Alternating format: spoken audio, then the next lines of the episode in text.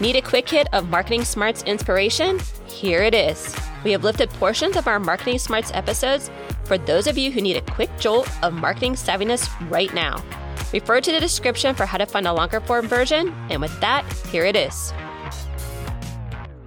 All right, so just to recap how to hold others and yourself accountable. Number one, set clear, actionable, and time bound expectations. Set your employees up for success from the start. Schedule regular and ongoing check ins to assess progress. A continuous feedback loop is imperative to accountability. Make your company a place people want to be. Be more than a commodity. Create an environment that people enjoy being a part of. And finally, number four, hold yourself accountable to accountability. As the leader, you have to set the precedent and hold to it.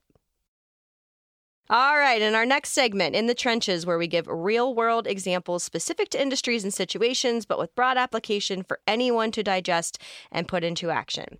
And this first one I'm going to hand off to Anne. This lack of employees is a real thing today, though. I'm so afraid people will walk if I put pressure on them to be accountable. What do I do, Anne? Yeah, I mean, it is really tough. It is really real. I mean, we totally sympathize. The thing is, is that if you don't let them walk, your culture becomes very toxic mm-hmm. based on this person, right? And we talked about bad apples before. That is a real thing. As we, you know, April was giving her example of the nail salon. If that had been her first experience at the nail I wouldn't salon, have been back. You might not have been back, right? Luckily, they have you as a ongoing customer, and they've earned your respect enough to be like, okay, this is just like a one time thing. But you got to think about the fact that people not showing up has a direct impact on your business, especially if you're not going to show up to back up the people not showing up. Which I, yeah, that that's that's questionable yeah, around. very not not good, not good business practice.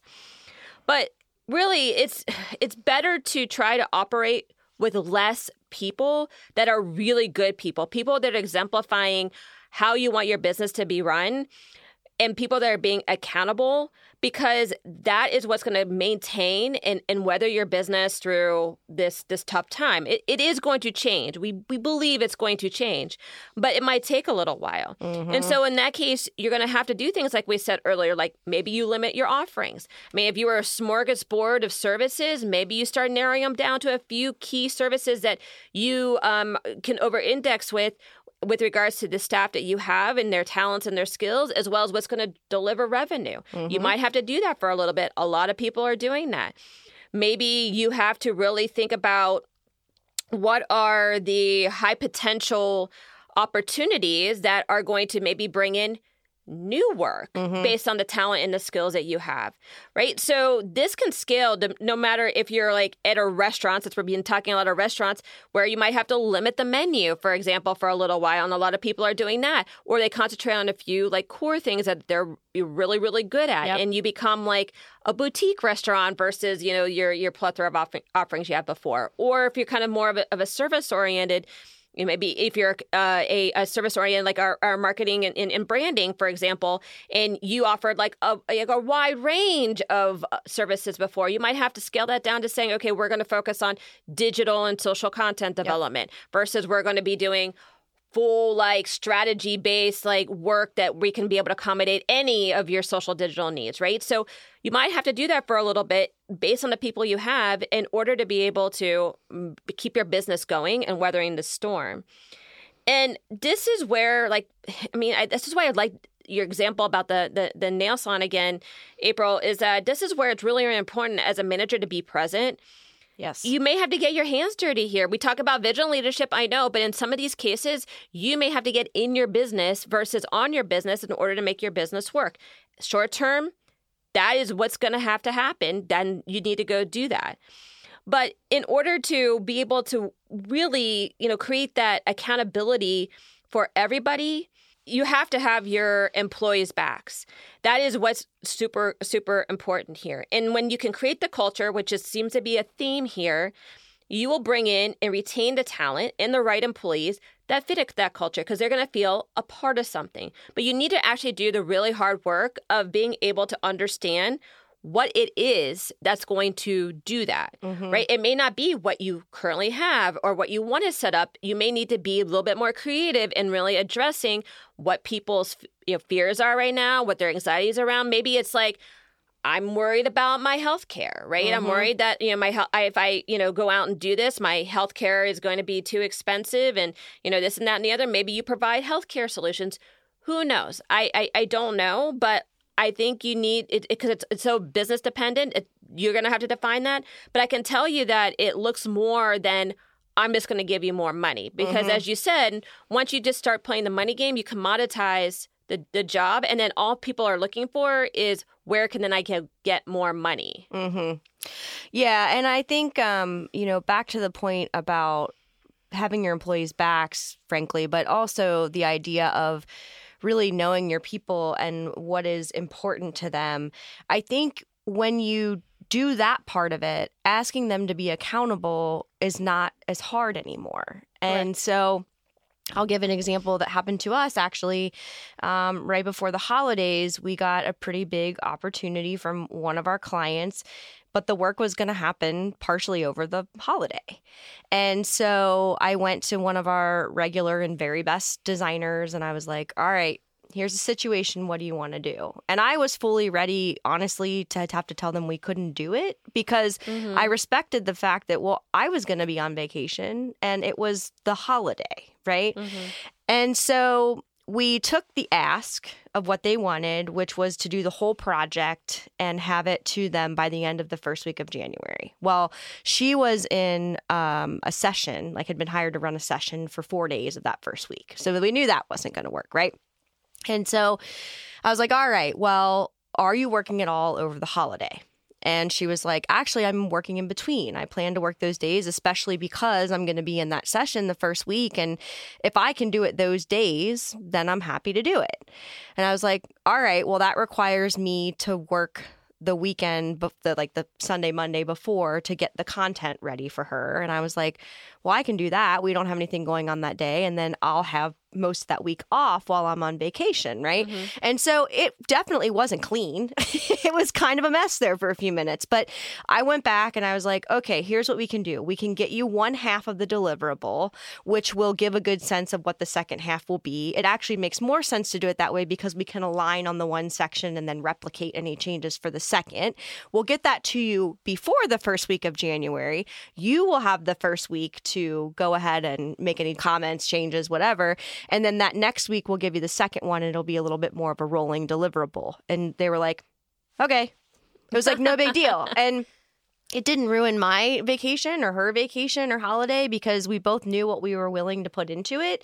And she's loyal to us because we give her a lot of work and she gets a lot of good work from us and fun projects and all of that. And she takes a ton of pride in her work, but she prioritizes working with us because we've built that with each other. And I can hold her accountable to a deliverable in a not great time because we she's learned what our expectations are for our team, even though she's not even technically employed by us.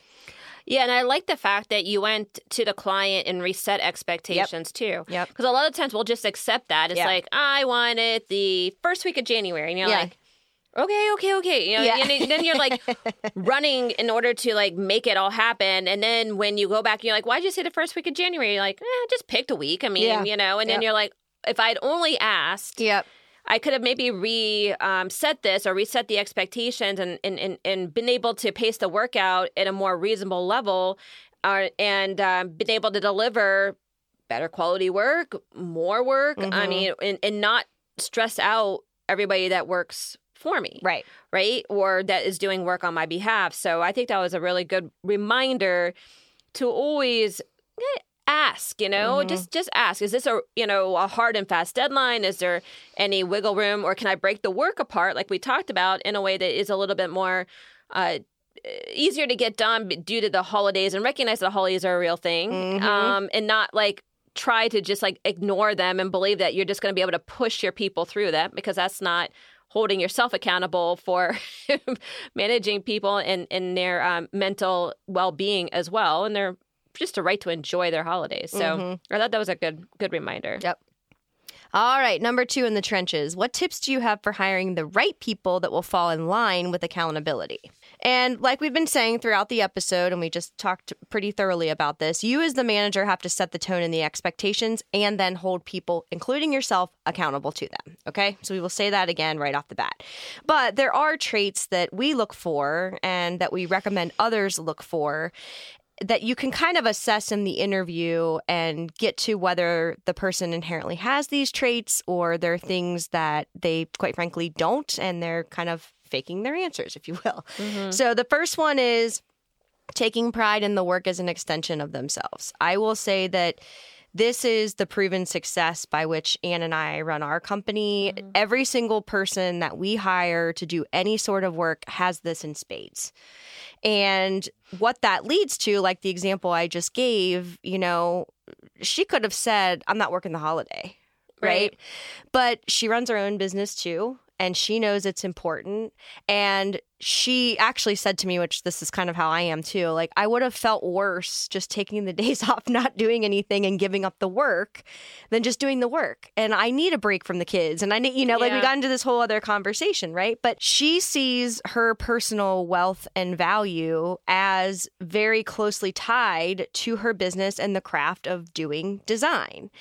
And so I think what this shows up in an interview situation as is a question like, when was the time you were super proud of your work and why? Mm-hmm you know and and what you hear is is it because they say things like i did the right thing on behalf of the client or i took the time to do the best job that i could or i contributed to the bigger picture of the work. You should be able to hear the answer but then also the genuine pride or excitement or just fulfillment in the tone of their voice which then gives you an indication that they tie their self-worth and their pride to the job that they do. It's more than just a job Mm-hmm. The second one we would say is they are a team player. So that's very closely tied to the first one in Forthright People as well, right? None of the work we do can be done by any one person on our team. Rarely do we have any sort of scope or project where it's like, I don't need anyone else and I'm just going to tackle this one by myself. And that's by design, right? Because to this point, we only want people that see the greater value of being part of a team and that you can d- deliver more in that way. So, again, if you're interviewing people, ask them for examples of how they worked well in a team environment. Was there any success on a big project? How would they describe how they work with others? Do they enjoy working with others? Do they prefer to work alone? You can get to all of that. And again, you're listening for the ability for them to just bring stories or examples to the surface mm-hmm. right away in a very genuine way.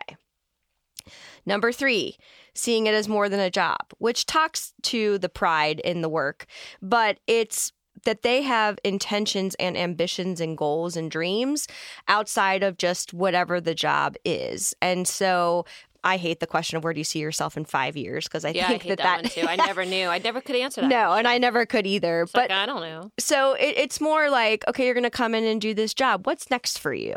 Or you know, where did you start to get to where you are today? Uh, what you know, if you had your very best day at work, what would it look like? Like things where you can start to get at aspirations and make sure that it's more to them, you know, it's either a career or there's some desire to continue to progress in some way in the in the job. I mean, even if it is a job for a period of time for them, it is important to be able to get the sense that they are going to commit to whatever it is and do it well. Mm-hmm. And then number four is handle mistakes with grace. We're all human. We all make mistakes. We might strive to be perfectionists. It does not work. So, what you want to hear from them is when did you make a mistake and what did you learn from it? Or how did you grow from it? Or what did mm-hmm. you take away from it? you know, those are the types of things where you can get a sense of one, will they be able to handle stressful situations? Because as we've been talking about, there's lots of them out there today. But then also, will they own their mistakes and fix them and be better for it the next time? And so we speak a lot in this one to character, really, right? These are all examples of different types of character that people have inherently within them, but then also that you as the manager are going to hold them accountable to, but help them cultivate and be fulfilled in the role they're playing in your organization? Yeah, I think those are really good questions. and I like the qualitative nature of them because I think um, in a lot of interviewing now, people try to quantify everything in order to make it a little bit easier, Yep. quote unquote, to assess, right? They're like type typing people. They're typing people, Yeah. right? And so, like a lot of people who are looking for people are going to be accountable are looking for certain traits, right? Yeah, So they'll yeah. they'll tend to have them do the strength finders, or they'll Ugh, try the yeah. enneagram 'em, or they'll try to Myers Briggs, you know, in order to be able to, to define does this person have like these specific traits in order to fit into my organization and of course accountability being like a huge element of what creates a successful team and, and business hmm so I I like all the articulations you provided that because you're going to give people a really good understanding of how to structure those questions and what to listen for. Mm-hmm. Because that's the other thing we ask those questions, but then we don't know what to to listen for. But this requires you to actually again have a conversation. Yep. We're also getting a little lazy in our interviewing where we're letting people screen all of our people until Yeah. until a certain point. We're using and I love these services like we're using the Indeeds of the world and stuff like that. And I and I'm not saying that you shouldn't use those those systems in order to be able to kind of weed out, but I'm seeing that people are weeding people out way too early Yeah. way too early for certain criteria that they think that they want because they're trying to quantify Yep. or they're trying to correlate without even talking to the person to hear the stories, to hear the inflections of their voices, to kind of really see if they're going to be a person that's going to fit within my organization in reels, not on just on paper, Yeah. right? Yep. Well, and I think the other thing too is we're also telling you here how to properly set the culture of the team, right? Right. Because if you're hiring within these parameters and you're taking the time, you're getting the right people, people, human people in the jobs instead of just like you said, someone that has the right type for what you're looking for. Yeah, exactly. Still need help in growing your marketing smarts? Contact us through our website, forthright-people.com. We can help you become a savvier marketer through coaching or training you and your team or doing the work on your behalf. Please also help us grow the podcast by rating and reviewing on your player of choice and sharing with at least one person. Now, go show off your marketing smarts.